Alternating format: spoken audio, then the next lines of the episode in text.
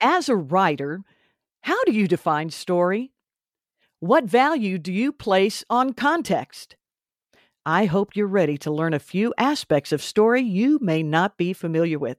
Today's guest is going to rock your writing world. Stick around. This encore episode of Your Best Writing Life begins right now.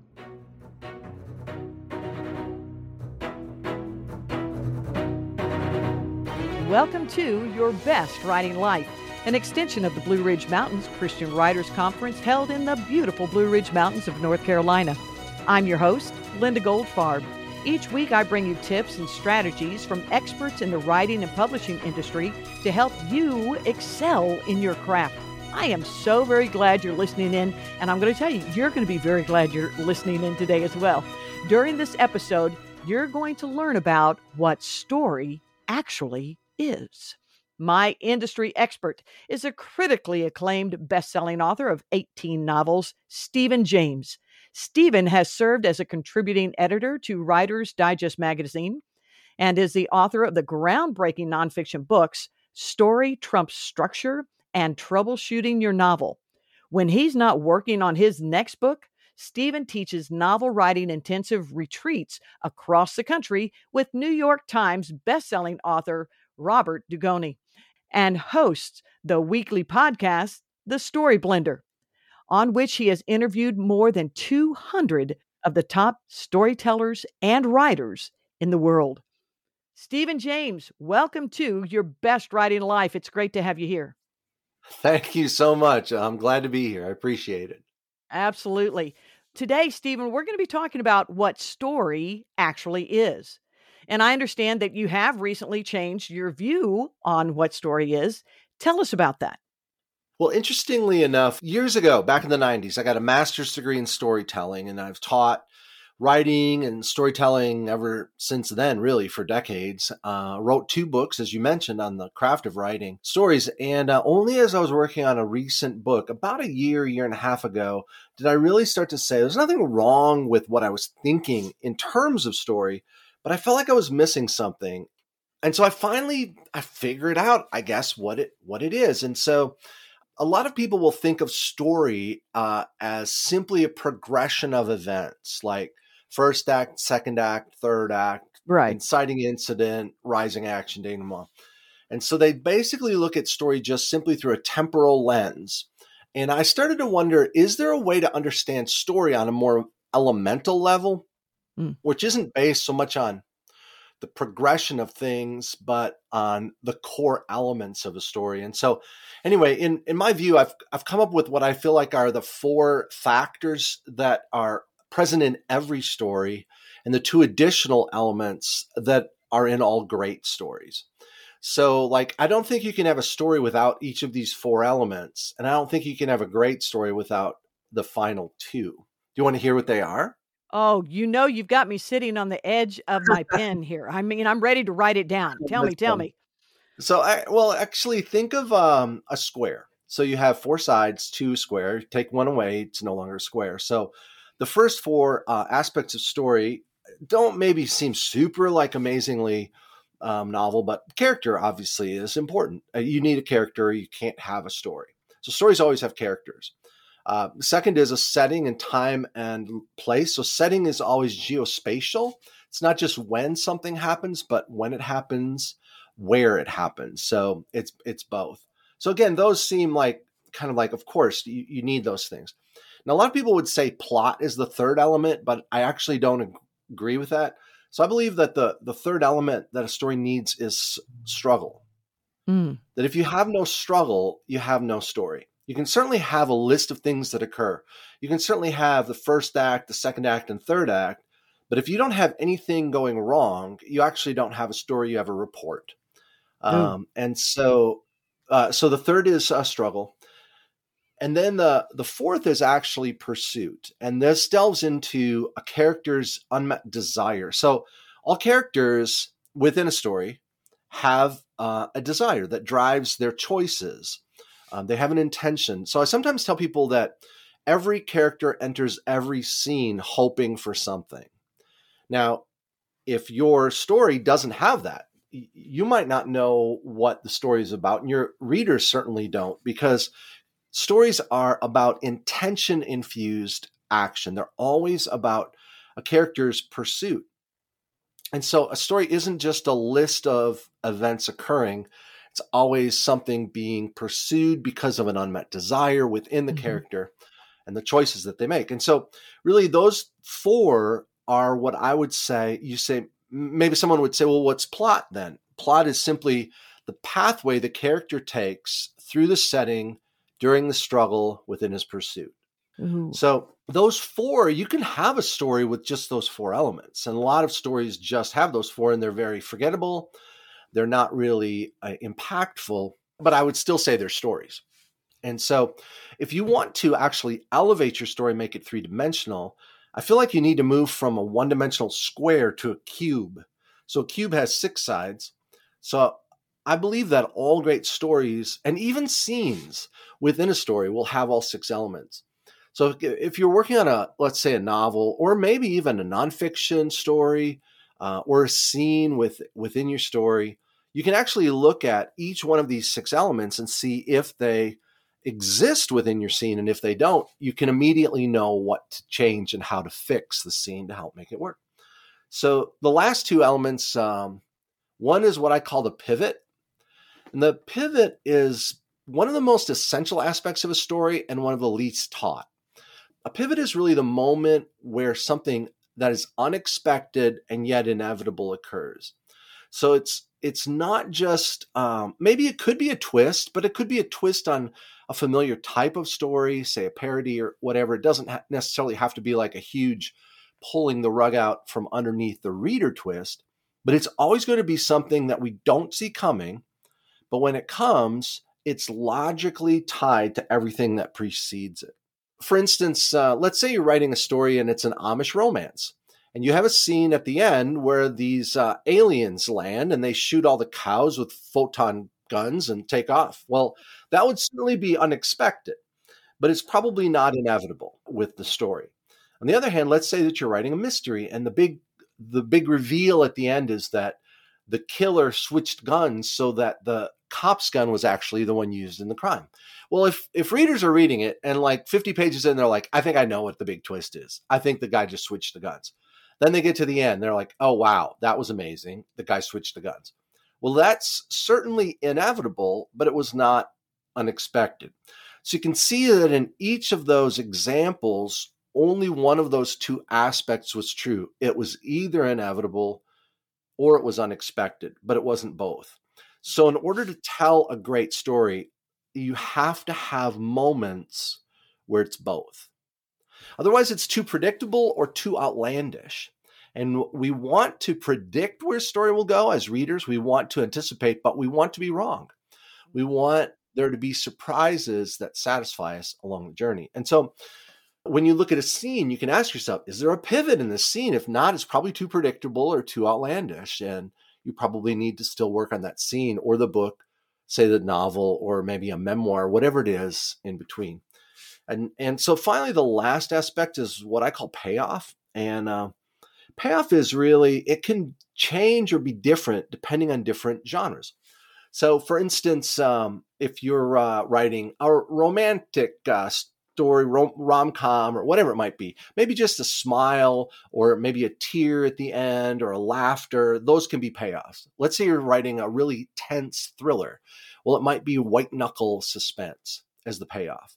Or a horror story uh, might be the plummet of hope at the end is the payoff. So the payoff can all depend on the story, and it has to do with the voice and the skill of the storyteller and all of these aspects. So so you can look at the scene or the story and say, okay, is there payoff here? Is there a moment where things mean more than what maybe we anticipated or what what um, what it seems to be?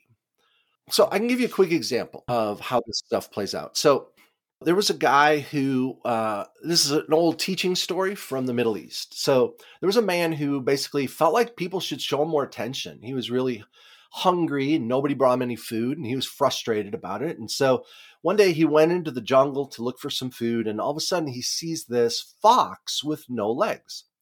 He's like, that's strange. There's a fox with no legs. And kind of watches for a minute. And pretty soon, this tiger finishes eating his meal and drags a bunch of meat over for the fox. And the guy's like, I've never seen that before. I wonder what that's all about. So the next day, he's like, I wonder if that'll happen again. So he goes back to the jungle and there uh, sees this fox again. And pretty soon, the, the tiger drags over some meat and leaves it again for the fox. The guy's like, I think I know, I think I know what this means. So he goes home and he waits for someone to bring him some food. He waits, nobody shows up, no one shows him attention, nobody brings him anything until finally he's starving. He's on death's door and he hears a voice, the voice of God that says, Didn't you even understand? You were supposed to be the tiger. So you have a character with a struggle uh, he wants food and attention and so on. You have his pursuit. He goes in search of that. And uh, you have a setting, the, the, the jungle where it all occurs. So if you just told the story up until then, it wouldn't be a very engaging story. A guy was hungry and he went in a jungle looking for food and didn't find anything. He saw a weird, you know, example of a fox and a tiger and he went home. That's not much of a story.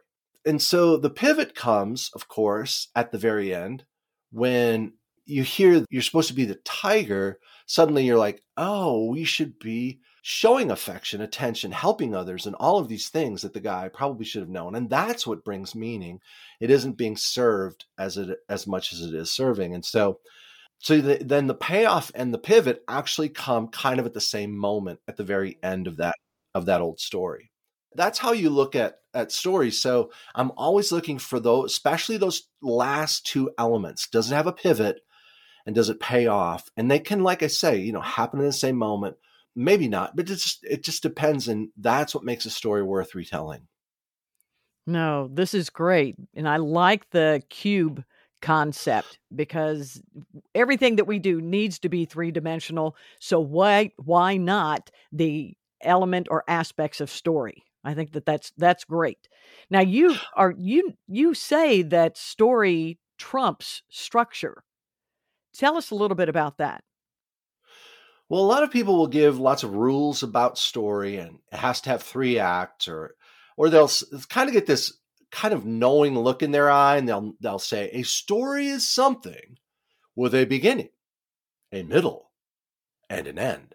And I'm sitting there thinking everything has a beginning, a middle, and I'm like, why is that sound so? Why is that to you so profound?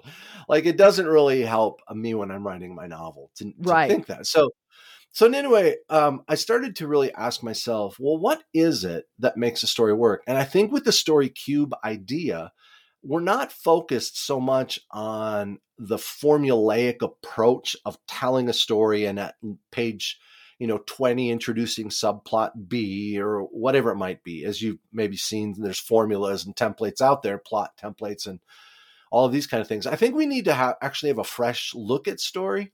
And and when our story includes these elements, it can be very short, it can be very long, but it can also be very profound.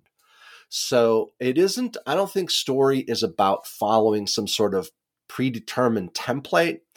Um, but I feel like story is uh, is different than that. It, story can be deeper than that, and uh, but story has typically, I would say, you know, these elements within it that actually um, can occur in different order and and so on. So like I feel like it really is sort of a, a way of I don't know, breaking down the walls and saying, okay, let's tell some fresh, unique, different, interesting type stories, not just the three act stories we've always been taught we have to do, but instead let's just develop new forms that actually will impact culture in new ways. No, this is really good. This is great. You know, Steven, I like how you're getting our mind to switch gears here. And you're helping us to step outside of that story writing box, as they say. So I'd like you to, when when we're looking at the cube concept, where should our writer mind go as far as do I start here? Do I I know we just talked about that structure is not as important as story, but walk us through a little bit of what you do. What what have you found that works really good for you? Well, as I write, I'm constantly asking myself questions uh, that direct the story. Of course, I don't outline or plot anything out before I start to write. And so it's an organic process. And as I'm writing, I'm asking myself, what would this character naturally do? Uh, what, how can I make things worse? Basically, build up escalation. Um, and then also, how can I add a pivot? How can I add that moment? that we don't see coming within the scene. So I'm playing with expectations. Like I know readers will naturally be expecting something to happen. Well, I don't want that to happen in the way that they anticipate. I want something, I want there to be surprises. And so I'm always looking for the pivot. And then uh, finally, I always ask myself, what promises have I made that I have not yet kept? And so we make narrative promises either by stating them or implying that uh, something will be significant to the story. So I might say, I might have one character say to another, I'll see you tomorrow at 12 o'clock at the police station for the briefing. Okay. Readers expect there will be a scene tomorrow at the police station and and they look forward to it. Or there might be something dramatic that comes up that postpones it or cancels it, but but that's a way of making a stated promise. Basically, I'm telling the readers there's going to be a scene in the future in this place. Uh, the other way is, of course, implying something is significant. So you could have one character say to another, that is an amazing spear gun you have. And the other guy's like, yeah, no kidding. This thing is the X6000 German engineered spear gun. What, the X6000? I didn't even know they'd moved past the X3000. He's like, yeah, this sucker can shoot through a cement block wall. Wow, that's amazing. All right. So if you do that whole thing with the spear gun and you never have anyone shoot the spear gun, readers will feel like you let down. They'll be feeling let down. They'll feel like you broke a promise because you actually made an implied promise that the spear gun will have something significant to do with the story. So this is how we we build promises within our stories through stated and implied, you know, significance. And very often we draw attention to something through magnitude and specificity when we draw a lot of attention to it or very specific attention to it readers expect that there will be some significance to that. Okay, so as I'm writing, that's what I'm asking. Like, have I introduced something, like made a promise here that I need to fulfill later? Uh, what would this character believably say, do, think, actually feel? Those those uh, sorts of things. And so then uh, the story will grow as I continue to sort of unfold it based on believability, escalation, causality, that is the cause and effect nature of stories or contingency, and, and also the promise making and fulfilling, and then the twists and surprises along the way. When you were talking earlier, you also mentioned research and knowing your subject matter, knowing what you're writing about, knowing that if there is a spear gun X6000, da da da da da, perhaps there is, perhaps there isn't, to be able to make sure that everything plays out correctly. That if there is one, that it can go through concrete, or that the idea that it will work as we lay out in our scene that it will work. How important is research to you, especially when you're saying that your writing kind of grows, the context uh, in the writing grows organically? Do you do a lot of research ahead of time, or to know your subject enough. And I'm asking you multiple things here because that's what's going in my head. And I'm trying to visualize if Steven James has like a sticky board where he's like, you know what would be really cool? I'm going to have this happen. I don't know where it's going to happen, but I'm putting it on a sticky note and I'm sticking it over here. Does that go through your head at all?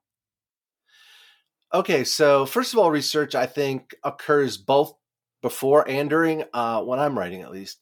So I'll have an idea, I'll have a premise or a question. I might say oh, that'd be interesting to write about, and and so then I'll usually do some research. But of course, I won't know where I'm going because I don't know the ending when I start. And so as I write, then you know, new questions will come up. I wonder, you know, what would happen in this instance or the circumstance or research about this thing. And, and so, yeah, then I will, you know, take some time to look into those, you know, aspects of the story.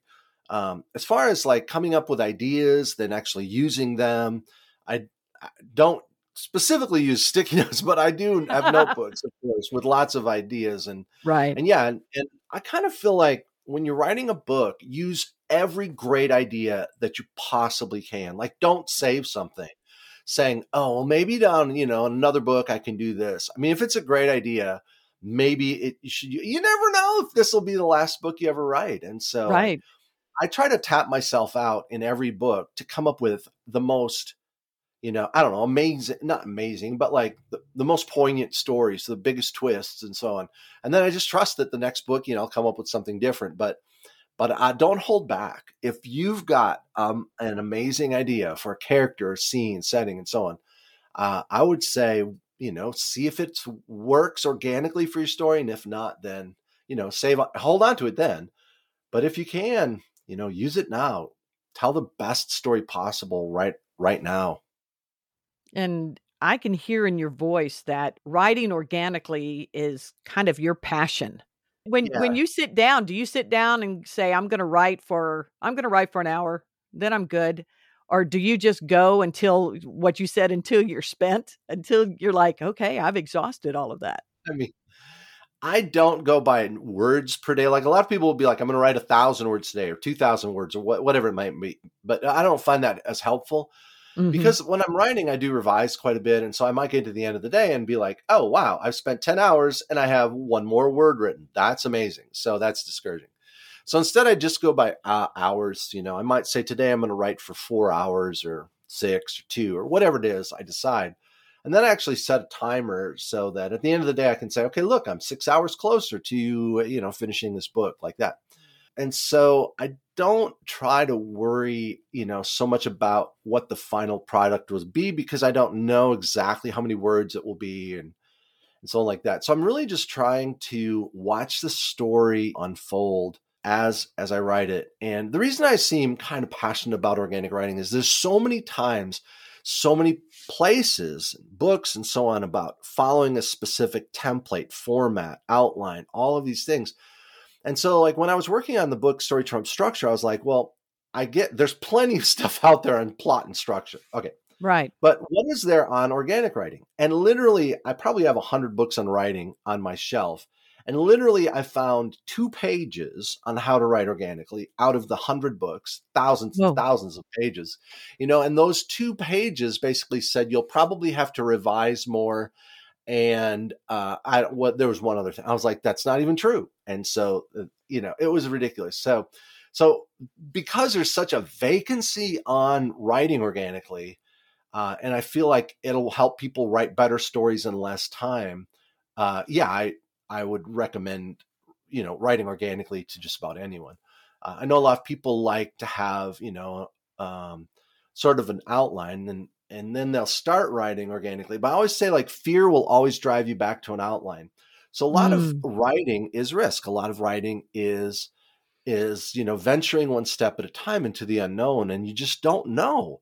Uh, right. you know exactly where it will go and characters you know emerge and disappear and, and speak to you and i think that's good you know some people will say well you don't don't write organically because you might write yourself into a corner i'm like absolutely you should totally write yourself into a corner in every single book. Like I can't imagine writing a book and not writing myself into a corner. I feel like all of the best twist ideas, the best character ideas have always come to me when I'm in a corner. So why would I warn people ago, uh, about going into the place where the best ideas await them? That's ridiculous. So so yeah, I would say definitely you want to you want to follow rabbit trails. You want to write yourself into a corner because you don't want your stories to be so cookie cutter, predictable. Yes. You know, like that. So yeah, I, I mean, give it a shot, and maybe it right. not for you, but I feel like a lot of times it can f- kind of free you up to try telling stories in new ways. No, this is great. So, besides writing organically, are there some other aspects of story that I, you made me a little curious here?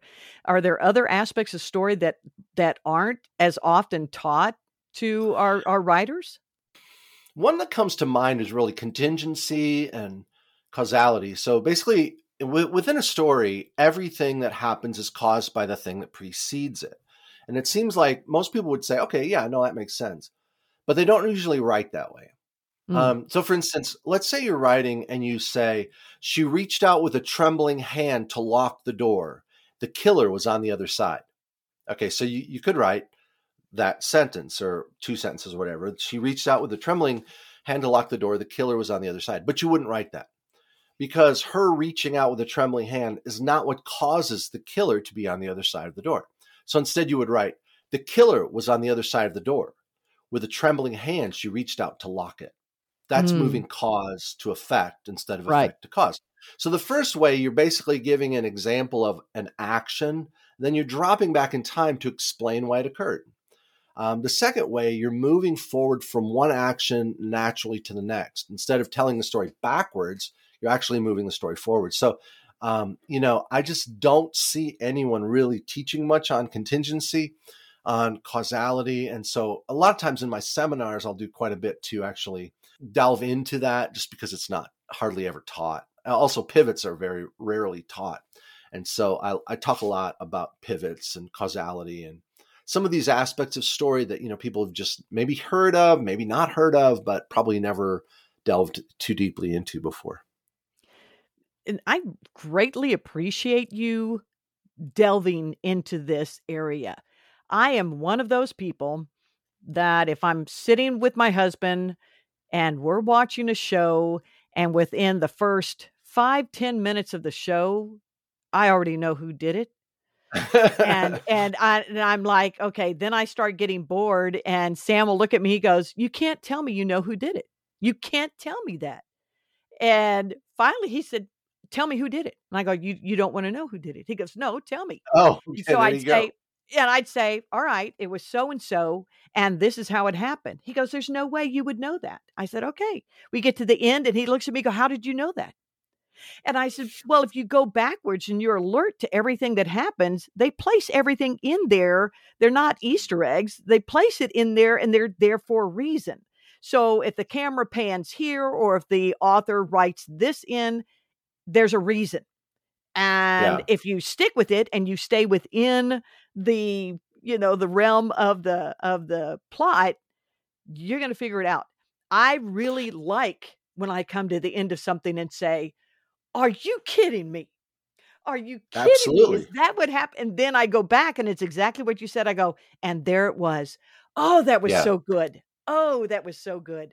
So I I really enjoy that concept in a story because it's going to keep me coming back. I'm going to find you again and again as an author and I'm going to say I want more. I want to see if I can figure it out before you give it to me this time.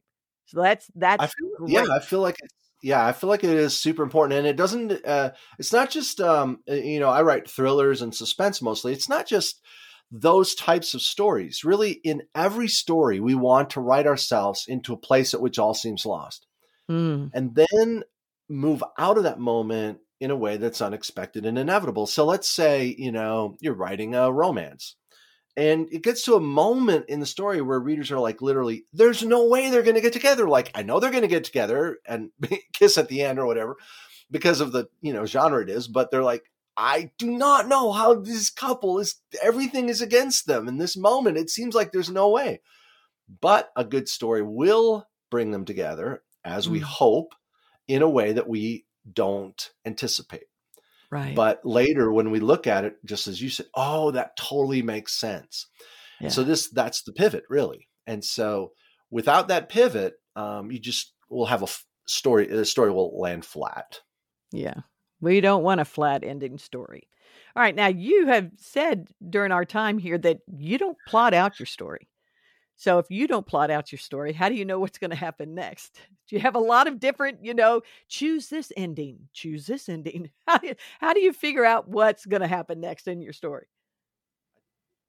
I try to respond to what has happened already. So, okay the causality know, type of thing. Yeah, and I know that you know stories will have certain uh, you know moments depending on the genre. So, for instance, let's say I'm writing a crime thriller. Well, I know there's going to be a bad you know an antagonist, a bad guy or whatever, and he's going to be formidable. And so I might early on introduce him in a way that shows how heartless or cold-hearted, whatever he is. Then your your protagonist will then look for clues. He'll try to solve the crime. He'll interview suspects and find dead ends and maybe there'll be a love subplot maybe a chase in the middle so it isn't, uh, you know, people will be like, how do you write when you don't know what you're going to, well, I know what a story is, right?